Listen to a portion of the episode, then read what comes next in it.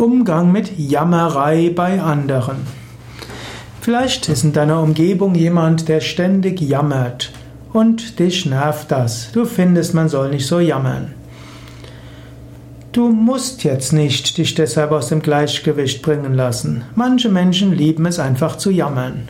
Schließlich leben wir in Deutschland, mindestens ich lebe hier in Deutschland, und die Deutschen sind Weltmeister in Jammerei.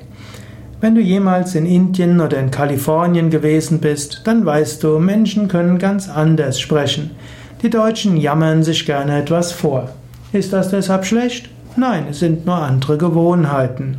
Gemeinsames Jammern kann verbinden und Menschen können sich Mitgefühl geben und um Mitgefühl bitten, indem sie jammern. Ganze Abteilungen werden zusammengehalten durch gemeinsames Jammern. Also, wenn Menschen jammern, ist doch gut. Freu dich mit ihnen. Sie haben etwas, worüber sie gemeinsam jammern können. Ist natürlich nur eine Umgehensweise. Es gäbe noch viel mehr darüber zu sagen.